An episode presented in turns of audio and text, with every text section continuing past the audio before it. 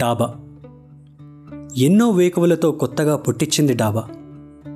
ఎన్నో సరదా సాయంత్రాలతో నవ్వులున్న లోకాన్ని చూపించింది డాబా. ఎన్నో రాత్రులతో నా బాధల్ని మోసింది డాబా. డాబా నా అందమైన డాబా, నాకు ఇష్టమైన డాబా. నమస్కారం, నా పేరు అవినాష్. మీరు వింటోంది డాబా కథలు. చాలా రోజుల తర్వాత మళ్ళీ మొదలు. క్లీషేగా అనిపించినా చెప్పాలంటే గ్యాప్ ఇవ్వలేదు, వచ్చింది. వకీల్ సాబ్ సినిమా అప్పటికే ఒక 3 సార్లు చూసి, డాబా కథలు సీజన్ 2లో 10 ఎపిసోడ్లు చేసి, బాయ్ ఫార్ములాలో వీడియోలు కూడా రెగ్యులర్గా స్టార్ట్ చేసి, జీవితంలో చాలా ముందుకెళ్ళిపోతున్నాం అనే ఫీలింగ్లో ఉన్నప్పుడు, అరే ఎలా మర్చిపోతారా, నేనున్నానని తెలుసా అని అటెన్షన్ కోసం ఒక ఫ్రెండ్ ఏడుస్తుంటే, నాకు నచ్చని, సారీ మనందరికీ నచ్చని పాత ఫ్రెండ్ ఏడుస్తుంటే కలవాల్సి వచ్చింది. దీనికింత పొయిటరీ ఎందుకు? సింపుల్గా చెప్పాలంటే కోవిడ్ 2వ సారి వచ్చింది.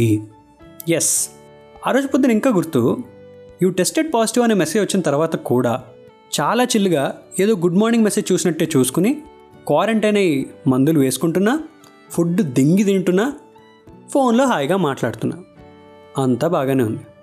కానీ ఎంత కాదనుకున్నా అంత బాగా తిరిగి 14 డేస్ లోపలంటే కొంచెం కష్టంగానే అనిపించింది. నో మ్యాటర్ ఎన్ని డిస్ట్రాక్షన్స్ ఉన్నా, ఎన్ని థాట్స్ వచ్చినా, నా రూమ్ కిటికీ నుండి ఒక్క 10 నిమిషాలు బయట ప్రపంచాన్ని చూడడం ఏదో తెలియని రిలీఫ్ ఇచ్చేది. అందులో నుండి చూస్తే ఒక తాత దగ్గరలో ఉన్న డాబా మీద వాకింగ్ చేస్తూ కనబడేవాడు. సో ప్రతిరోజు నేను ఆ 10 నిమిషాలు ఎంత వద్దనుకున్నా ఆ కిటికీ స్పేస్ నుండి ఆయన్ని మాత్రం చూడాల్సిందే. డేస్ కౌంట్ చేసుకుంటూ ఉంటే వారానికి 9 సిమ్టమ్స్, ఇంకో వారానికి నెగిటివ్ కూడా వచ్చేసింది. But here comes the quickie part. Negative అయితే వచ్చింది కానీ బలం మాత్రం రాలేదు. అందుకే మెయిన్ క్వారంటైన్ ఫేజ్ కన్నా రికవరీ పార్ట్ చాలా ముఖ్యమైనది. ఒకప్పుడులాగా పుషప్స్ చేద్దామంటే చాలా కష్టంగా అనిపించేది. సరే ఏం చేద్దాం, డాక్టర్ని అడుగుదాం అని అడిగితే, నువ్వు కొద్ది రోజులు ఆగాలి బారదు అని అన్నారు. ఈ గ్యాప్లో మీ మెసేజ్లు మాత్రం అలాగే వస్తూనే ఉన్నాయి. సరే ఈ కాల్ అంతా పక్కన పెట్టి మళ్ళీ మా రూమ్లో నుండి చూస్తుంటే ప్రతిరోజు అదే తాత కనిపించేవాడు. క్వారంటైన్ అయినా నాకు సడన్గా ఒక థాట్ వచ్చింది, అరే క్వారంటైన్ అయినా ఇంకా నేను నా రూమ్లో ఉండి ఈయన ఎందుకు చూడాలి, బయటికి వెళ్ళే ఓపిక లేదు, కనీసం డాబా నుండైనా ప్రపంచాన్ని చూడొచ్చు కదా అని పైకెక్కా. అప్పుడు నాకు కనిపించింది ఒక most usual visual and a very unusual way. దూరంలో ఎక్కడో ఒక వాటర్ ట్యాంక్ మీద 3 ఫ్రెండ్స్ గిటార్తో ఫోటోషూట్ చేస్తారు. అది చూడగానే ఎందుకో వెంటనే నా నిబ్బడీస్ గుర్తొచ్చాయి. అలా కొంచెం టర్నింగ్ ఇస్తే ఒక అపార్ట్మెంట్ అంతా అదేదో హై స్కూల్ గ్రౌండ్లో ఫీల్ అయ్యి డాబా పైన వాకింగ్ చేస్తున్నారు. ఇటుపక్కన ఒక పులిహార రాజా బ్యాటింగ్ చేస్తున్నాడు, అటుపక్కన ఓ ఫ్యామిలీ అందరు కూర్చొని హాయిగా నవ్వుకుంటున్నారు. ఇదంతా గమనిస్తూ ఏదో తెలియని రిలీఫ్లో ఉన్న నాకు సడన్గా టెర్రస్ మీదకి ఒక పగ్గు వచ్చింది. దాని పేరు స్పైకి.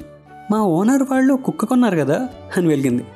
నాకు కుక్కలంటే ఇష్టమని వాడితో ఆడి చాలా రోజులైందని గుర్తొచ్చింది. నన్ను చూడగానే వాడికి ఏమనిపించిందో తెలియదు కానీ అలా పరిగెట్టుకుంటూ వచ్చి నా చెప్పు నోటితో పట్టుకుని అంటూ నాతో ఆడుకోవడం స్టార్ట్ చేశాడు. అసలు ఈ కుక్కలకి చెప్పులు ఫెటిష్ ఏంట్రా అని అనుకున్నా. అలా తెలియకుండానే 1 గంట పైగా వాడితో ఆడుకున్నా. పేరుకే ఉన్నారు కానీ వాళ్ళతో ఎప్పుడు పెద్దగా మాట్లాడలేదు. ఆ రోజే కొంచెం ప్రాపర్గా పరిచయం అయ్యారు. ఓనర్ అంకుల్ కూడా నవ్వుతాడని ఆ రోజే తెలిసింది నాకు.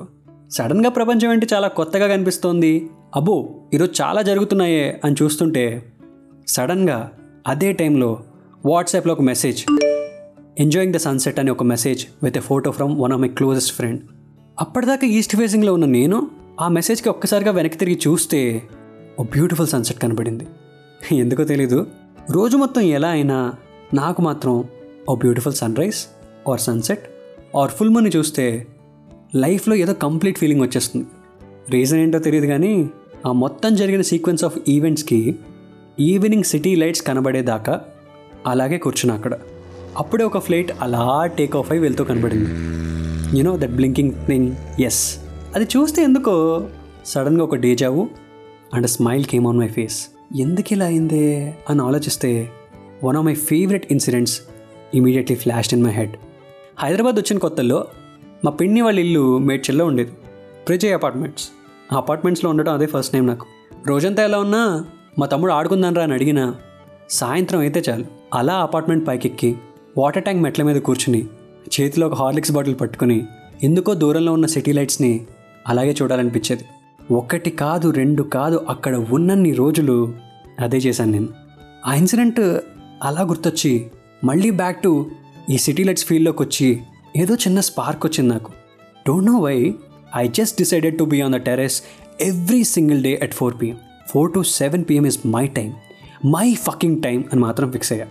ఎక్కిన ప్రతిసారి లెఫ్ట్ తిరిగితే తాత, రైట్ తిరిగితే ఫ్యామిలీ, ఫ్రంట్ చూస్తే బ్యాటింగ్ బాబా, దూరంలో చిల్లే ఫ్రెండ్స్ బ్యాచ్. ఎవ్రీడే నాతో పాటు ఆడే ఆ స్పైక్ గాడు.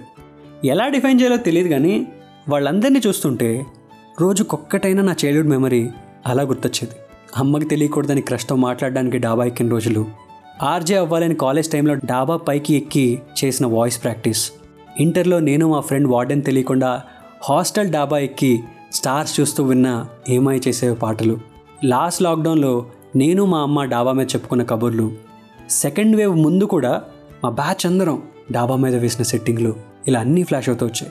ఎక్స్పీరియన్స్ ఏదైనా సరే నా లైఫ్లో నాకు నచ్చిన మోస్ట్ ఫేవరెట్ మూమెంట్స్ ఎక్కడ జరిగాయి అని ఆలోచిస్తే the only answer I have is డాబా. అది రియలైజ్ అయ్యేసరికి ఒక్కసారిగా ఒక షివర్ వచ్చింది బాడీలో. సడన్గా అదే టైంలో నా పక్కనే వాకింగ్ చేసిన మా రాజా విక్రంగాడు అన్న మాట ఏంటో తెలుసా? రే, డాబా కథలు ఎప్పుడు నేను స్టార్ట్ చేస్తా అని అడిగాడు. నా మైండ్లో ఉన్న డాబా వాడి నోట్లోంచి వచ్చింది. అది వినగానే ఒక్కసారిగా షాక్తో అలా తిరిగా. మన లైఫ్లో చాలా విషయాలు చేసేస్తాం కానీ ఎందుకు చేస్తున్నాం అనే రీజన్ చాలా తక్కువ మందికి తెలుస్తుంది. Why exactly we started something and what it means అని ఒక పాడ్కాస్ట్ స్టార్ట్ చేసా. 100 ఎపిసోడ్స్ అయిపోయాయి. టాప్ పాడ్కాస్ట్ స్పాటిఫైలో కూడా వచ్చేసింది.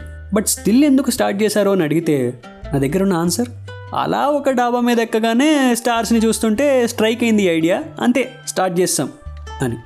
But I understood for the first time maybe డాబా is not just a place to me, it's my way of life ఏమో అని. ఏదో ఎక్సైట్మెంట్ వచ్చినట్టు అనిపించి సడన్గా జేబులో ఫోన్ కోసం వెతికి హడావిడిగా నోట్ ప్యాడ్ ఓపెన్ చేసి అప్పుడు రాసిన లైన్స్ ఇవే. డాబా పసిడి వేకువలతో నాలో వెలుగు నింపింది ఈ డాబా. సరదాగా గడిపే సాయంత్రాలతో ఈ క్షణాన్ని మాత్రమే చూడు అంది ఈ డాబా. అలిసిపోయి ఓడిపోయి ఎన్నో అవకాశాలు చేజారిపోయి గమ్యం తెలియని నా బరువైన రాత్రుల్ని తేలిగ్గా మార్చింది ఈ డాబా. డాబా నాకెంతో ఇష్టమైన డాబా. డాబా ఈ జగమే ఒక డాబా. On that note, I want to tell you that Daba Kadalu are back and your favorite nostalgia moments are back with a bang. So, మీ ఫేవరెట్ డాబా మెమరీస్ ఏంటో కింద కామెంట్ సెక్షన్లో వేసుకోండి. ఈ లాక్డౌన్లో మీ డాబా పార్ట్నర్ ఎవరో వాళ్ళని కూడా మెన్షన్ చేయండి. చాయ్ బిస్కెట్ స్టోరీస్ ఛానల్కి సబ్స్క్రైబ్ అవ్వండి. డాబా కథలు వింటూ ఉండండి. నా ఇన్స్టా హ్యాండిల్ AreyyAvi, హ్యాష్ట్యాగ్ డాబా కథలు. I really missed saying this. మళ్ళీ మొదలు. Love you people.